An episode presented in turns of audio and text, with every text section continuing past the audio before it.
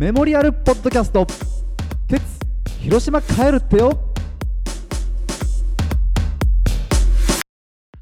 皆さんこんにちは、岩本優です。僕たちの友人であるテツが広島に帰ってしまうことをきっかけに彼のことを語り合おうというポッドキャスト。今回のゲストは清菜さんです。よろしくお願いします。よろしくお願いします。えー、清菜さんは、はいはいえー、僕たちの大学の後輩で、そうです。後輩の後輩ですね。後輩の後輩ですね。そうですね。ななつぐらい下なのかな。多分今何歳だっけ？ににじゅうごなので今。あ、そうだ。ななつぐらいか。そうですね。ですね。多分僕の知ってる限り最もオタクな人の一人だと思うんだけど。そうですね。なんかしかも結構我ながら幅広い守備範囲と思っていて。うんうんうん今オタク仮かっこ割れながら広い趣味範囲だと思っておりましたみたいな絶対ドゥフフが入りますよね今の最悪すぎる本当にいやいやいいよいいといいと思うよ。いやでもじ自負、まあうん、自信を持った方がいいですからね。うんうんうん、テストはあまりそのちょっと絡みがないというか、うん、そうですね。ずっとなんか名前は知ってて、うん、なんか エスエヌエス で顔とかも知ってるんですけど、ちゃんと話したのは岩本さんの去年のあの誕生日のアーチの時が、うんうんうん、あの防護服を着て、そうです、防護服パーティー懐かしい。そうですね、はい、コロナ禍でやったコロナ禍で限界体制の中ね。そうです。あの時にテツと喋ったんだ。なんかその会自体ではあんま話さなくて、うん、でその会が終わってこうカエル組と栄新行く組で多分分かれたんですけど、で、うん、カエル組でこう電車を誰かな、彩香さんか誰かかなと待ってたら、多分テツさんともう一人誰かふたりで来て、それでじゃあ一緒に電車乗るかって言ったのがちゃんと話した時なんですよね。その電車の中でなんかしっかり割と長い時間話す。あ、そうですね。テツさんが多分渋谷かな、渋谷まで乗って、私あの雑司ヶ谷まで乗ってたんで、結構八景から渋谷だともういちじかんくらいかな、うん、話してましたね。その時話したテツの印象とかって覚えてますか？なんか真面目な話をしてくれた気がしてなんか私フリーターになりたてだったんですよね。多分その時さんがつにまつで、うん、あの入った会社を辞めて、うん、さんがつからフリーターをしていて、うん、でちょうどなんかみんなちゃんと働いてるのに私はこんなフラフラしてていいんだろうかみたいな時で、なんかテツさんの仕事の話をなんかしてくれた気がします。その清菜の不安に対してなんかなんかキャ自分のキャリアを話してくれたような気がしますなんてちゃんとしてる人なんだと思ってしかも結構大手に勤めてらっしゃった経験がありますよね、うん、確か。そうだね。最初新卒で結構大手の証券会社に入って、そうですよね。そうだから、うん、なんかこんな大手に入ってアドバイスもしてくれて、とってもしっかりしてる人なんだろうなって高青年だなって高青年だなって思って、でその時に私があのガールズバーでも働いてたんで、うん、ガールズバーでも働いてるんですよって言ったら、なんかえ俺結構ガールズバー行くからいや行くよみたいに言ってくれて、うん、ああ本当に来てほしいですって言って ライン を交換して、うんうん、その時は終わったみたいな感じですね。その後テツはガールズバーに来てくれたの？えなんか一回働いてる時に電話が来たんですよ、テツさんから、うん、なんか今飲んでて友達と、うん、これから行けるかもしれないんだけどどこだっけみたいな来て、うん、で店もめっちゃ暇だったんでその時、うん、うわめっちゃ来てほしいなと思って、うん、でなんか住所送って、うん、じゃあ待ってますみたいな、席も用意しときますねみたいな、うんうん、一応 し, したらまあ来なかった来なかった来なかった来なかった。無言で来なかったの？いやなんか行けませんみたいな、行けませんみたいなのは一応あって、うん、そう一応あったんですけど、あもうテツさんって結構顔がかっこいいじゃないですか、はいはい、顔がかっこいいから女の子にえ、うん、このこれからこの人来るんだけどめっちゃかっこよくないよくないみたいな嬉しいよねイケメンが来ると嬉しいよねみたいなあったまってたんだ。あった温めておいたんですけど、うん、来なかったので、うん、悲しかったです。そうだね。それはちょっとまあ鉄の方の事情はあったと思うし、そうです。一度行こうっていう流れになってなんかちょっとそうじゃない流れになっちゃったとかさ、全然あるとは思うけど、そうなんか麻雀することにしたって言ってましたなんか女麻雀女か麻雀かだったんだなって思ってなんか全然ちゃんとしてないのかもしれないなって思いましたすごい二択がひどいなって思うでもあれだね、その行けなくなった時になんかこう麻雀になりましたみたいなことをさ、確かに正直に言ってくれるあたりにこう誠実さが誠実さありますね、確かにね、そうそうそう、適当にごまかすこともできるわけです。そうなんですよ。しかもやっぱ一回なんか行こうと検討してくれたことが嬉しかったです、うん、なんかガールズバーで働いてるって言っても、うん、結構あ行くよって言って来ない人の方が全然多いので、うん、一回はなんか選択肢に入れてくれたことが嬉しいですね、うん、うん、もうやめちゃったんで、もうガールズバーの方もう接客ができなくて悲しいです今後鉄を接客することはないんだねもうね。そうですね、接客したかったですね。接客したかった、はい、そう、うん、なんかみんなみんなもかっこいいって言ってたんですよ、写真を見て、写真を見て、うんうん、あやっぱかっこいいんだと思ってなんかかっこいいけどな、かっこいいと思ってるわけです。かっこいいと思ってますけど、うん、なんかみんなあんまり周りの人がかっこいいみたいな扱いをそんなしてないから、うん、なんか私だけなのかなって思ってたから。あ、そういうことか、ま、うん、うん、そう、うん、そうだよね。全くの第三者が見た時にも、うん、あ、てつさんはかっこいいんだなって思ってあ、それはね、 あ, あれなんで清永がさ大学、はいに入って、まあ、大学出たとか、はい、鉄と知り合うまでの長い期間の間に、うん、僕たちの中でこう鉄というものがこう散々こすられてきてあのーまあ、イケメンキャラみたいなのあるじゃないですか。あ、ありますね。イケメンとして扱われるみたいなね、うん、そういうところにいないんだよね。そう、そうなんだと思って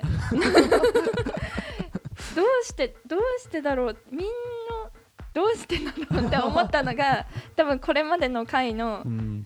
で語られてることなんだろうな。このポッドキャストの放送を聞いてちょっと見えた？ちょっと見えました、うん、なんか私はやっぱなんかそんな面をあんまり見ていないというか、うんうん、そうですね、うん、なんか趣味もボクシングやっていて、うんうん、でなんか大手に就職して、うんうん、なんか変なとこを見たことなかったんですよね。あ、意外と意外とっていうか、そうかそうか。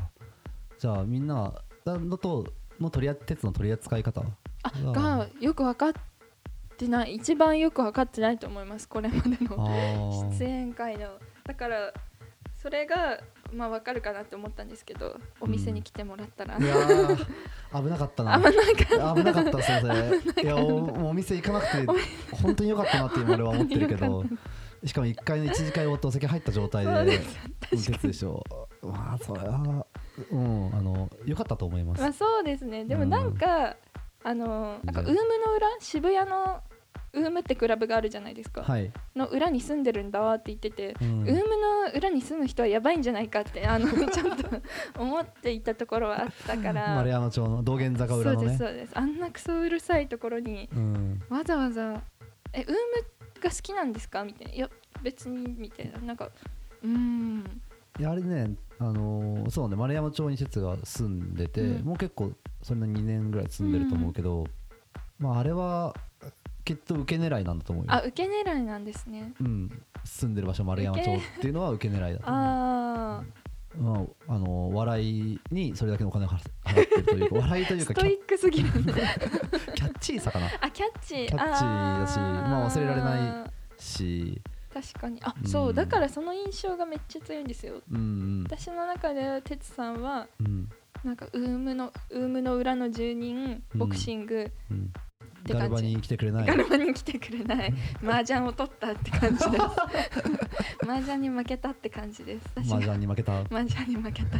と思ってる。あ、なんかはちがつ末に海に行くとのことですけど、あのいぶきとね、いぶきの回聞いたってこと。いぶき回を聞いて、うん、私も海に行きたいなってここに主張を持ち込んだ人初めてなんだけどなんかまだあまり、うん、そんな伝聞でしかてつさんのことをそんなに聞いていないから、うんうんうん、ちょっと行く前に確かめようかなと思って。ああ、鉄のことをね、はい、うん、健全になんか砂遊びしたりしたいです、うんうん、ああ、なんかすごくね、鉄は面倒見がいい。面倒見がいいってさ、なんかいろんな面倒見があるけど、うん、そういう砂遊びとかなんか分かんないけど、例えばこうこう子供とかを鉄にめちょっとこうさんじかん見といてって言ったら、うん、すごくちゃんとさんじかん面倒見てくれてました、ねえー、だから海で鉄と砂遊びしたら結構面白いと思う。あ、うん、やりたい砂遊び、うん、ここで伝えようと思います砂遊びしましょう結構ね、なんかちゃんと人に構ってあげる感じなんだよね。そう、なんか、うん、やっぱ後輩の人が結構多く多いから、うん、今までの回で、うん、あ、人望あるんだなと思って。うーん、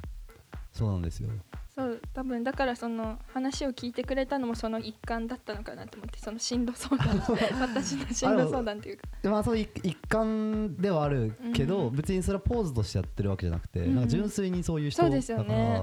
そうそう、うん、キヨナってさ、ジャニオタだし、こう美形とか鉄みたいなああいう整った顔って好きなんでしょ？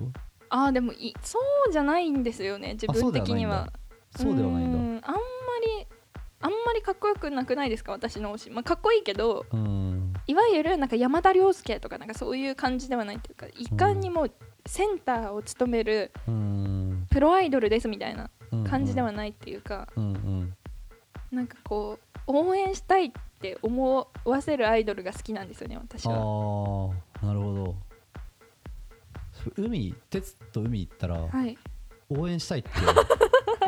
思ってしまうかもしれない。どこ、何を応援してるの？鉄のセンターじゃない感を今俺は考えてた。ああ、でもそれはそうです。多分、うん、確かにそれはあります、うん、鉄さんはアイドルだったら多分メンバーカラーが、うん、緑とかだと思います。全く意味がわからないけど、ね、あ、わかんないですか。わかんないですか。結構わかると思うんですけど、うん、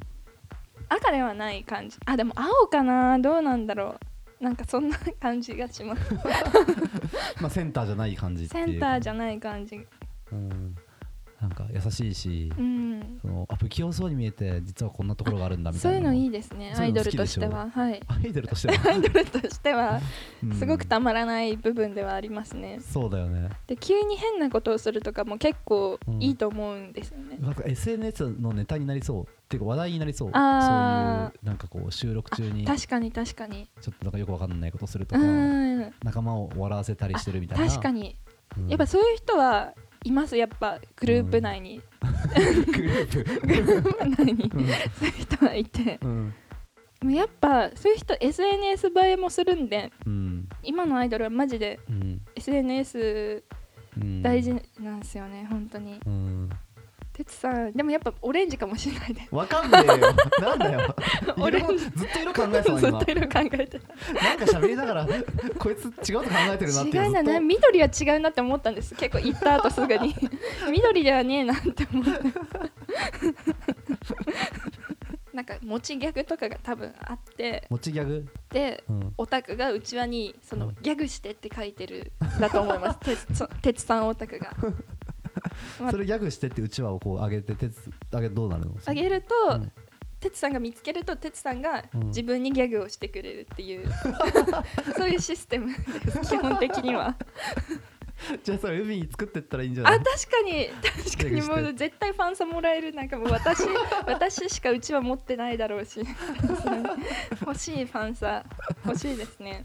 で、てつさんのソロ曲も考えたんですけどなんか結構、まあ、なんかジャニーズソロ曲カルチャーでなんか、まあ、大体可愛い系、セクシー系、面白系、うん、あと 和, 和風テイストみたいなの、大体そんな感じで、てつさんは和風の盾とかしてほしいですね、うん、あ、ジャニーズ盾するやつあるよ ね, なんかね、めっちゃなんか和なんですよね。てつさんは結構和をやってほしいなって、和太鼓とかやってほしいですね。あー、ていうか和太鼓とかめっちゃできると思う。あ、あの本当ですか。もう、うん、もうできるんですね。もうなんかできると好きだと思うあ、うん、じゃあやっぱやった方がいいですね、うん、やったことはないと思うけど、うん、あいつは多分好きだと思うし、うん、リズム系がね結構あの多分興味がある、好きっていうか、それこそなんか腹筋太鼓はちょうどいいですよね。脱いで脱いでね、腹筋太鼓はすごいできると思う、うん、いいですね。なんかターザンとかの仕事とか来てほしいですね。ターザンの仕事ってどういうこと？なんかターザンっていう雑誌があーあるある、はい、あそういうことか。テツをアイドルにするかも。そうですね、うん、広島のご当地アイドルとかになってくれたらまだ決まってないんですよね。あ決まってんのかな、広島のお仕事、次のお仕事、あ次のお仕事は、うん、なんか決まってないのかな。決まって、うん、じゃあいい, いいんじゃないですかね広島のご当地アイドル広島のご当地アイドル大丈夫かな。さんじゅう超えてメンズ地下アイドルいけるかな。あーでもいそう、メンいると思います、そういう地下アイドルもそういう思考のなんか、なるほど、うん、確かにPerfumeとねコラボしてほしいですねそうですね、うん、ゆくゆくはゆくゆくはできようなはあの岩手から、はい、あの上京してきて、うん、で今こっちに来てどれぐらい？もうじゅうきゅうの頃からなんでもうろくねんめとかになりますね、うんうん、私はもう何があっても帰りたくない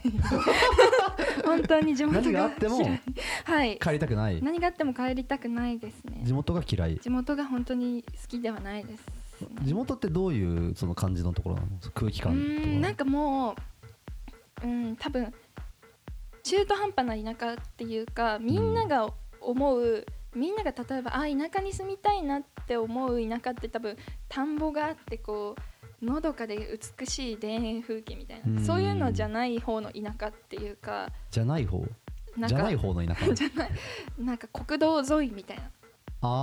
のイオンがあってみたいな。そうです、イオンがあって東京靴流通センターがあってみたいなうん、うん駅じゃなくて国道沿いに全てがあるタイプの田舎というか、うんうんうん、まあ、閉鎖的な、まあ、町なんですけど、うんうん、まあ、なんだろうな、なんか最近もうお盆なんでめちゃめちゃ友達とかも帰省してるんですけど、うん、やっぱなんかこうストーリーとか見てて、なんか、うん、あすごい嫌だなって思ったのが、なんかこうすごい田舎の地元の寂れた居酒屋でこうなんだろうロックグラス、多分梅酒かなんかなんですけど、うん、梅酒のロックをみんなで乾杯して一気してたんですよえもしかしてうちの地元ってショットってないのかなって思ってなんかショットっていう概念ないのかな、なんかまだ届いてないのかなって思っちゃってなんかとにかくまあ私なぜ横浜に出てきたかっていうのも、うん、もう本当にこの洗練されていない街から出たかったっていうのが あ, あるんですよね、第一番に、うんうん、なんかこう親が体調崩して一時的にみたいな期間が決まってるとかであればいいかなとかは思いますけど、うん、永住はないって感じですかね、うん、私の中でもうなんか自分が住む場所じゃないなって